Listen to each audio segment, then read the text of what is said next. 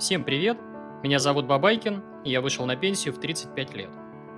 Я продолжаю записывать ролики о психологии денег. И сегодняшний ролик называется «Как не отдавать деньги в долг». А, подчеркну, я ни разу в жизни не брал в долг, но при этом периодически давал в долг там друзьям, родственникам, знакомым. И практически всегда попадал в неприятные ситуации. Вот о них сегодня и попробуем поговорить. А, я долго думал, снимать ролик на заданную тему или нет. А, почему? Потому что, ну, если, например, вы сейчас э, в YouTube зайдете и забьете ключевое слово, там, как правильно давать в долг, то большое количество роликов увидите, и в них довольно банальные советы. При этом я хочу, наверное, все-таки попробовать записать ролик и копнуть э, чуть глубже. Данный видеоряд я снимал еще весной. А, долго думал, куда его пристроить. Ну вот, думаю, наверное, к этому ролику он подойдет. Все-таки Питер, там Достоевский, Раскольников и так далее. Ассоциации, думаю, понятно. Для начала несколько зарисовок. Я сейчас э, э подхожу к позиции долга, э, ну, то есть, э, скорее как инвестор, да, рассуждая. То есть, у меня всегда выбор стоит дать в долг другу прямо сейчас, либо продолжать инвестировать. И, конечно, вы понимаете, что выбор не в пользу первого варианта чаще всего. А, зарисовка следующая.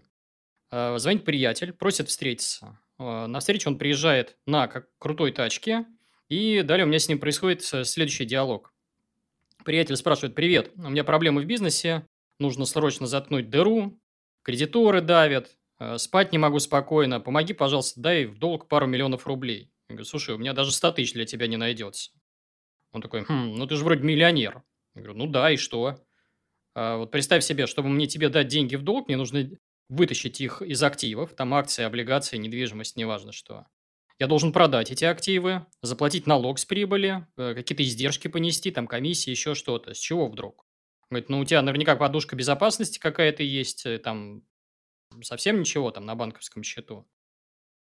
Я говорю, есть, но я могу тратить ее только в случае там каких-то чрезвычайных э, происшествий, там болезни или еще что-то в таком духе. А, он там расстраивается, мы жмем друг другу руки и расходимся. Или вот еще пример, комикс, я его приводил в прошлых выпусках, тоже попадал я в эту ситуацию. Подходит э, друг, спрашивает, привет, дай там, там 20 тысяч рублей, я отдам тебе через неделю. Ну, я ему даю там какую-то сумму, которую не жалко потерять. Через полгода мы с ним пересекаемся где-то.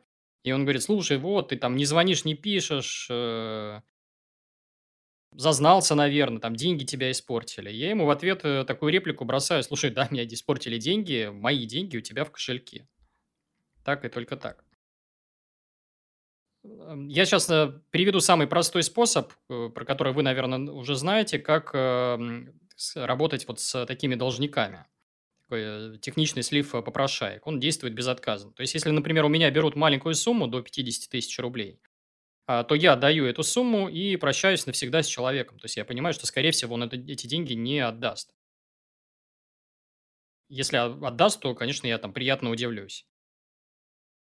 То есть это такой, получается, абонемент от э, должников, универсальная защита. У меня таких вот маленьких небольших подачек, э, там, не знаю, два десятка друзей наберется. Кому там по 5 тысяч, кому там по 10, отдаешь и все, и до свидания. Он из твоей жизни навсегда пропадает. А, либо я ему начинаю приводить аргументы, обоснованные аргументы, почему я не могу дать ему в долг. Это, конечно, полумеры, но тем не менее я периодически это практикую. То есть э, у меня получается такой вежливый аргументированный отказ, и приведу примеры. То есть первый прием, я его из книжек почерпнул, это прием вывернутых карманов. То есть приходит человек, например, просит у меня сумму, я не знаю, там 150 тысяч рублей, я выворачиваю карманы и говорю, слушай, у меня вот прямо сейчас на банковском счету э, лежит тридцатка. Ее возьмешь? А обычно говорят, да-да, давай, тридцатку тоже буду рад. А, первый способ. Второе. Это, как сказать, э, можно, если вы, например, состоите в браке, или если вы, у вас там есть какие-то еще авторитетные люди в вашем окружении, а, то есть вы прикрываетесь э, этими авторитетами, говорите, слушай, я бы с радостью, я бы тебе, конечно, бы отдал, но у меня там жена против, потому что. Или там маме очень нужны деньги, там, на какие-то определенные нужды, да, там, медицину, к примеру. Э, тоже вполне действенный аргумент. Еще аргумент. Слушай, я весь в активах, не хочу попадать на налоги, потому что если я сейчас продам какой-то крупную, крупный пакет акций, то у меня образуется налог, я не хочу э, тратить вот эти вот э, деньги, непонятно кому их отдавать. Или самый интересный аргумент, тоже такой он действует на должников, фраза, реплика такая. Возможно. Или я подумаю. И человек такой немножко в замешательстве, ему вроде как не отказал, но вроде как он не может прямо сейчас тебя дергать. И у тебя есть какое-то время, ты можешь взять паузу и подумать, а стоит ли э, вообще давать в долг такому человеку или нет. Есть э, у меня еще один прием, я его уже э, называю такой технологичный э, вариант защиты от попрошаек. У меня есть много друзей, которые вот уже, по сути, являются профессиональными должниками. То есть они периодически у меня там брали в долг, э, попросили что-то, периодически продолжают стучать э, там, в социальные сети, в WhatsApp, в Telegram, еще куда-то. И э, поскольку мы сейчас живем как раз в технологическую эпоху, то у нас есть возможность их просто, ну, вариант первый, просто брать и блокировать в соцсетях и мессенджерах. Раз и все, и нет человека. Кнопку нажал заблокировать, и он пропал, с радаров исчез. Второй вариант, когда он начинает названивать, есть такая замечательная программа, как GetContact. Он обычно звонит часто с каких-то посторонних номеров, и эти номера все равно так или иначе засвечиваются. То есть кто-то его уже добавляет в записную книжку, и это, как, по сути, как универсальный определитель номера действует. И ты видишь, а, это тот самый Вася, который все, все равно... То есть он сейчас будет в долг просить. Ты смотришь и просто не берешь звонки. Или третий вариант мой. Я просто последние, не знаю, там несколько лет вообще не беру э, телефон, э, когда мне звонят с незнакомых номеров. Никакие номера. Тоже, то есть дозвониться до меня могут там определенные люди, которые у меня записаны в записной книжке, и которые находятся в разделе «Избранные». Все. То есть вот этот должник Вася до меня просто не достучится. А, ну, дальше, соответственно, логика следующая. Если мы их заблокировали на уровне общения в мессенджерах, соцсетях и по телефону, то эти люди, э, многие из них просто не знают, где я сейчас живу. Я живу на съемном жилье. Они не знают, точнее, они знают, что у меня нет офиса, и, соответственно, некуда приехать и в долг попросить.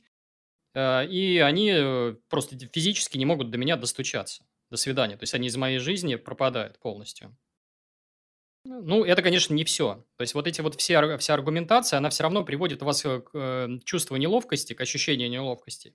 И я, например, это э, обсуждал в кабинете психотерапевта. То есть прям работа с должниками.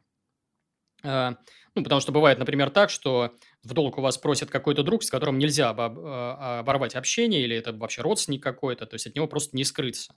И вот мы сидим на сеансе с психотерапевтом, и а, ему вообще сама вот по себе вот эта история возникновения долга или еще чего-то, она ему не интересна. Он пытается размотать клубок чувств и пытаться понять, что я в этот момент э, чувствую. То есть мы сидим с ним и думаем, что вот если я отказал другу, что, то есть, какие чувства я при этом испытываю, там, стыд, вину или что-то, что-то другое.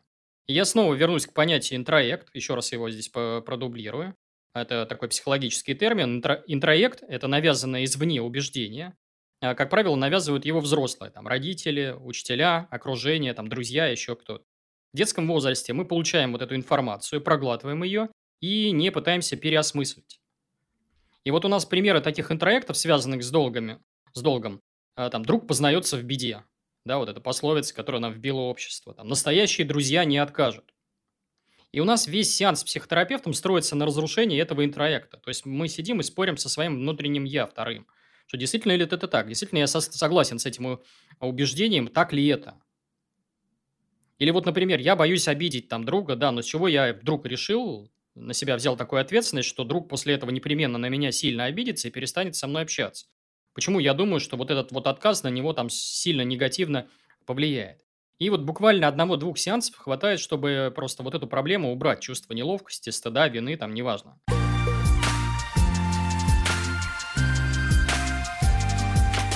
Настало время для нативной интеграции. Хотел порекомендовать вам полезный канал инвестора Оксаны Мащенко. Оксана – долгосрочный квалифицированный инвестор. Она публично ведет свой портфель и показывает все свои сделки. Доходность за 2020 год более 40%. Материал доносит простым языком, понятным даже школьникам. Личный портфель у нее сейчас составляет более 8 миллионов рублей, которым упор сделан на американский рынок. Также у нее есть экспериментальный российский портфель, который она создает вместе со своими подписчиками. А еще у Оксаны есть портфель под названием «Ракета». В рамках портфеля она покупает акции, которые могут показать хорошую прибыль. Оксана– одна из самых популярных инвесторов женщин в YouTube. Она участвовала в шоу «Деньги не спят». Количество подписчиков у нее на YouTube уже более 80 тысяч человек.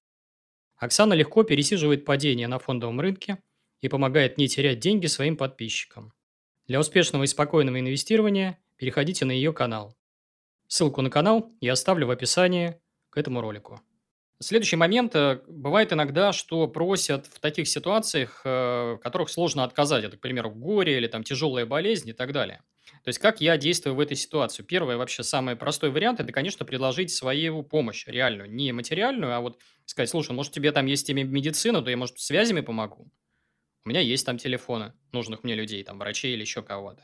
Или давай посмотри, там, что тебе, э, там, какую-то деньги на операцию, покажи, пожалуйста, там, этот счет э, за медицину, я попробую его оплатить. Дальше э, я что могу сделать? Я, например, через общих знакомых могу узнать, действительно ли это так. Действительно он там человек, который ко мне постучался, там безнадежно больной или у него действительно какое-то горе. Часто бывает так, что передо мной как раз тот самый профессиональный должник, который просто выдумал эту историю. Но если же нет, то а, механизм действия здесь следующий. Я здесь скорее дарю, то есть у меня здесь понятие долг не существует. То есть, допустим, ну, были такие ситуации, когда я давал там, к примеру, денежку на какие-то операции. Ну, дал и дал, то есть мысленно простился с этими деньгами и ушел. То есть нет никакого конфликта, нет никакого переживания, неловкости, еще чего-то.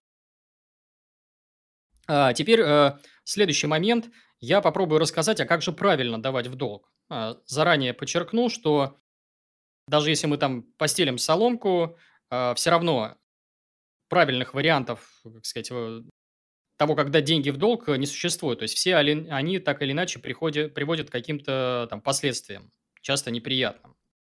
Но, опять же, даете в долг, ну, первое, что нужно делать, это, конечно, брать расписку по возможности. Лучше, естественно, чтобы она была составлена от руки, чтобы не было потом каких-то отмазок, что подпись подделали, еще что-то. Это как минимум, то есть минимальное требование. Но расписки, наверное, даже недостаточно в современных реалиях. То есть юристы, например, советуют заключать договор займа. Физлицо с физлицом можете найти там в сети, погуглить просто кучу шаблонов на эту тему. Договор займа э, типичный. Можно его, например, зарегистрировать э, в каких-то там, например, в МФЦ вроде есть такая возможность. Дальше. Если, э, например, вы даете какую-то крупную сумму денег, к примеру, там, не знаю, 500 тысяч рублей или 1 миллион рублей, то в этом случае э, часто необходим третий свидетель, что сам факт передачи денег, он вообще был. Часто это, например, в бизнесе практикуется, когда один э, из партнеров, который вот брал в долг, должник тот самый, он э, начинает э, врать в судах, ничем не гнушается и говорит, что я, э, да, расписку подписал какую-то, но денег не видел, и самого факта передачи денег э, не было. И он на этом всю свою защиту строит. Здесь есть универсальный лайфхак, который советуют, например, юристы. Э, лайфхак заключается в следующем. То есть вы говорите, да, пожалуйста, я тебе готов дать э, в долг крупную сумму, но под залог. То есть мы вешаем обременение, к примеру, на его машину дорогую, если она есть, или квартиру. Вы говорите, если ты мне действительно собираешься отдать в долг, то, пожалуйста, повесь обременение, давай это сделаем там при помощи юристов, на какое-то твое имущество. И в случае, если у тебя не получится отдать, то я завладею этим имуществом по закону. И опять же, если человек отпирается и говорит, да зачем, там мы с тобой сто лет знакомы, то это уже, как сказать, первый тревожный звоночек, что он вообще не собирается этот долг отдавать. Пусть вешает обременение, тогда в случае, если что-то пойдет не так, то вы так или иначе сможете там э, через некоторое время, обычно это месяцы или даже годы, забрать вот э, часть его имущества. Но, опять же, вот почему, по моему мнению, ни расписка, ни договор э, практически не работают. Точнее, они работают, но работают с, так сказать, э, не полностью.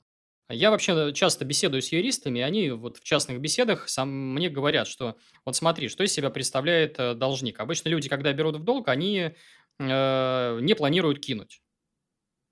Все занимают, думая, что действительно отдадут. А потом, когда уже, соответственно, приходит час расплаты, они, у них тысяча причин, почему э, не нужно отдавать деньги прямо сейчас. И они свою защиту строят тоже технологично достаточно, вот такие вот профессиональные должники. То есть, что они делают? Ну, например, они переходят на неофициальную работу, и у них вроде как нет э, белых доходов, взыскать нельзя по суду. Или они вешают имущество на родственников, там, жена, мама, еще кто-то, и ты уже к маме не придешь за этим долгом, потому что он вовремя подстраховался и все переписал на них. А, там выписываются из квартиры. Ну, то есть набор вот этих вот приемов, чтобы у него просто по суду нельзя было ничего изъять. То есть он все, бумажки есть, суд выигранный есть, но человек гол как сокол, то есть ходить некуда за такими э, должниками. А плюс э, судебная бюрократия. То есть вы должны понимать, что судиться с э, таким человеком это, ну, я не знаю, там от нескольких месяцев до даже, может быть, там полугода, года, чтобы выиграть такое дело. То есть зачем вам эти нервы? Я э, вот э, слышал тоже мнение коллекторов, что есть, э, то есть у них такой термин, как они вводят, я его уже здесь озвучивал, как профессиональный должник. И у таких людей есть много общих черт. То есть это определенная категория граждан, которые чаще всего э, достаточно безответственны, они не пунктуальны, у них нет чувства эмпатии по отношению к кому бы то ни было, у них нет там угрызений совести, они достаточно безответственны к близким, то есть там неважно, дети, жена, еще что-то, вот просто по барабану живут спокойно с пониманием, что они там всю семью топят.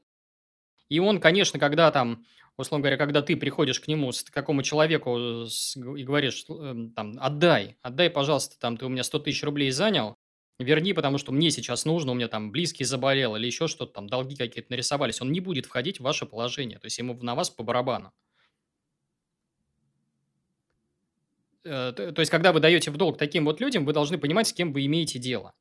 И э, вот пример сейчас приведу. Э, бывает так, бывает ситуация, когда э, проблема находится не где-то снаружи, там, друг или еще кто-то, там, дальний родственник, а когда проблема внутри семьи. Я вам пару историй расскажу. История первая, это вот буквально э, там друзья семейства, э, живет семья, там четыре человека, муж работает, вроде бизнесмен, э, бизнес э, куда-то летит в пропасть, и он начинает там по цепочке брать долги, чтобы опять затыкать дыры, там, чтобы спасти вот этот вот бизнес. Он закладывает сначала машину, лишается э, тачки, э, тоже дорогой. Потом он закладывает э, единственную квартиру, в которой там живут э, его собственные же дети. В надежде на то, что он там выкрутится каким-то образом. Что происходит далее? Там через какое-то время приходят вот те самые должники, и как они себя ведут? Они говорят, ну, допустим, ваш муж у меня взял, э, я не знаю, там, 2 миллиона рублей, э, а квартира стоит там 6, к примеру, миллионов рублей или там 7, неважно. Продавайте вот эту квартиру, часть денег мы вам отдадим, а часть в счет долга запишем. И вот у меня это на глазах история происходила, когда действительно последнюю квартиру вместе с детьми люди просто всех выкинули на улицу, а, супруга осталась э, с, там, с двумя детьми на руках и там с пачкой денег, которой не хватает на полноценное жилье в Москве. То есть это была тяжелейшая ситуация, из которой э, ну, было ей очень трудно выкрутиться. Она выкрутилась из нее спустя буквально там несколько лет. Или вот еще пример, э, когда муж, э, опять же, профессиональный должник, э, берет и делает супругу там вешает на нее кредитки, новые кредитные карты открывает, а она вот в этом, по сути, э, сговоре с ним участвует. И вы должны понимать, что в браке, естественно, такие долги э, делятся пополам, и рано или поздно к вам тоже придут, даже если вы вот этой вот проблемой должника не страдаете. Что в этом случае, какой здесь совет? То есть здесь единственный совет – бежать как можно быстрее. То есть не пытайтесь исправить там супруга или супругу по вышеназванным причинам, то есть у него нет чувства эмпатии, ему по барабану, он не входит в ваше положение, он пытается только свою задницу спасти. Ничего более. То есть такие браки обречены изначально. А, следующий момент. А, ну, смотрите, вот я понимаю мотивацию должников. Да, им нужны деньги там до зарплаты или там на бизнес или еще куда-то. Но мне никогда не была понятна мотивация дающего в долг. То есть вот для чего давать в долг, неважно кому бы то ни было. То есть, представьте, опять же, я уже говорил, выбор, либо я пополняю свою кубышку, портфель инвестиционный, я понимаю, это я для себя. Когда я даю там в долг Васе, Пете, там, Леше, еще кому-то, зачем? Чтобы что? Наверное, мотивация здесь может быть всего лишь одна, она связана э, со ставчичеством, да? Но, опять же, вы говорите, друг, а иди-ка ты в банк, пожалуйста. Попробуй там взять кредит какой-то, там, потребительский, неважно какой. Или иди там в микрофинансовую организацию, там бери. Если банк тебе отказал, то зачем мне-то тебе давать? То есть там профессиональные э, люди, которые специализируются как раз на выдаче займов, отказали тебе, значит, с тобой что-то не так. Почему я тебе должен давать? Бывает так, что, например, просят деньги на бизнес. Давай я сейчас там открою палатку с шаурмой, там доходность бешеная, окупится все, еще что-то. Здесь, смотрите, коллеги, здесь, по сути, венчурная сделка идет. И я вот э, на эту тему рекомендую вам книжку Игоря Рябенького «Легкий венчур» называется. Э, читается буквально там за несколько часов, и там главный принцип вообще всех э, венчурных сделок – это spray and pray, то есть э, распыляй и молись. Э, то есть все венчурные инвесторы, когда дают кому-то там стартапам каким-то деньги в долг, они понимают, что конкретный стартап, скорее всего, разорится, и никакие деньги им не вернет. И поэтому у них в портфеле таких компаний может быть десятки или даже сотни. И в итоге один из этих проектов сделает там, я не знаю, 100 иксов, там, 1000 иксов, там, вырастет в разы, в десятки раз, в сотни раз, и окупит вот всех разорившихся остальных должников. Вот такой принцип. Вы же пытаетесь играть в венчурную сделку, ничего не распыляя, то есть, по сути, а, одним выстрелом попасть э, в яблочко. Так не бывает даже у суперпрофи. Чего вы взяли, что у вас получится? Тут я вернусь к статье, я ее раньше публиковал, она называется «Как правильно рисковать». Была у меня давным-давно в блоге. И вот у меня там было такое понятие, как умный риск и глупый риск. Я еще раз продублирую, что это означает. То есть, что представляет из себя умный риск. Это провал вашей затеи не приводит к существенному падению капитала. То есть, не надо давать кому-то в долг там миллион рублей, там 10 миллионов рублей, неважно. Бывает так, что вы бизнес открываете вообще не э, затрачивая капитал, а только вкладывая свое свободное время. Это тоже умный риск. При этом здесь соотношение риска и доходности, оно кратное. То есть, к примеру, вы вложили в бизнес, там, в стартап какой-то 50 тысяч рублей там, на открытие юрлиц, на компьютер или еще на что-то. А потом доходность начинает зашкаливать. То есть, вы там в месяц начинаете зарабатывать 100 тысяч рублей, 200 тысяч рублей и так далее. Это умный риск. И обратный пример, э, пример глупого риска, когда у нас очень высокие капиталовложения, когда вам предлагают там в товар вложиться, в оборудование, в офис, там в ремонт, еще во что-то. И соотношение риск-доходность здесь невелико. То есть э, мы на выходе получаем какую-то доходность, к примеру, я не знаю, там 15% годовых или 20%. И вы чешете голову и задаетесь вопросом, стоп, а зачем мне такая доходность вот в непонятном суперрисковом э, проекте, когда у меня традиционные инструменты, типа простых там дивидендных акций российских, там э, портфеля из акций, облигаций, из фондов недвижимости, он дает примерно такую же доходность. Зачем в это играть? Потому что там есть э, риск э, потери капитала, он там очень велик, э, когда вы даете деньги кому-то в другу на, на открытие бизнеса. И набор там традиционных инструментов, типа покупки акций, там Сбербанк, Газпром и прочее. Зачем в такую игру играть? И опять же, когда у меня очередной приятель пытается мне вот в такой авантюрной сделке предложить участие, я ему задаю вопрос. Слушай, а как здесь на этом сделать два конца и больше? А лучше десятки концов. Там 10x, в 10 раз вырасти и больше. И он говорит, наверное, никак, здесь доходность будет вот такая. Я говорю, не, спасибо, у меня и традиционные инструменты дают схожую доходность, не хочу я в это играть. Вот. А, ну, вместо выводов, наверное, а, почему, собственно говоря, не надо давать а, деньги в долг кому бы то ни было. То есть вы смотрите, когда вы а, пытаетесь, а, точнее, когда вы даете деньги в долг, вы пытаетесь избежать а, конфликта здесь и сейчас. То есть оттянуть его на какой-то промежуток времени, да? Но этот конфликт, он все равно произойдет, вы к нему рано или поздно придете. То есть вы просто оттягиваете проблему. При этом, а, если вы не дадите денег, то вы просто вступите в конфликт. Если вы дадите деньги, то у вас помимо конфликта еще и вы без денег останетесь. Зачем вам такой выбор? То есть вы всегда выбираете конфликт без денег, чем конфликт и потерю денег. То есть мне это совершенно очевидно. Это все, что я хотел сказать на сегодня. Призываю зрителей, слушателей подписываться на мой YouTube-канал, а, ставить лайки и комментировать обязательно это видео. Почему? Потому что это мне помогает пробить алгоритмы YouTube так, чтобы мои идеи доходили до большего числа людей. Еще у меня есть Telegram, в котором я выкладываю контент, которого нет и никогда не будет в YouTube. Обязательно на... подписывайтесь на Telegram-канал. Ссылку я оставлю в описании. Кроме того, у меня есть Instagram, где я в формате комиксов и веселых картинок выкладываю посты о финансовой грамотности и о жизни на ранней пенсии. Тоже подписывайтесь, ссылка э, в описании. Еще у меня есть две книги. Одна из них называется «На пенсию в 35 лет», вторая «Fuck you money». Э, в книгах я постарался обобщить весь свой опыт. Они читаются очень легко, написаны простым языком и проглатываются буквально за один вечер. У книг э, хорошие отзывы, можете посмотреть. А, книжки лежат в магазине Литрес. Ссылки я приведу в описании. Стоит копейки, 176 рублей.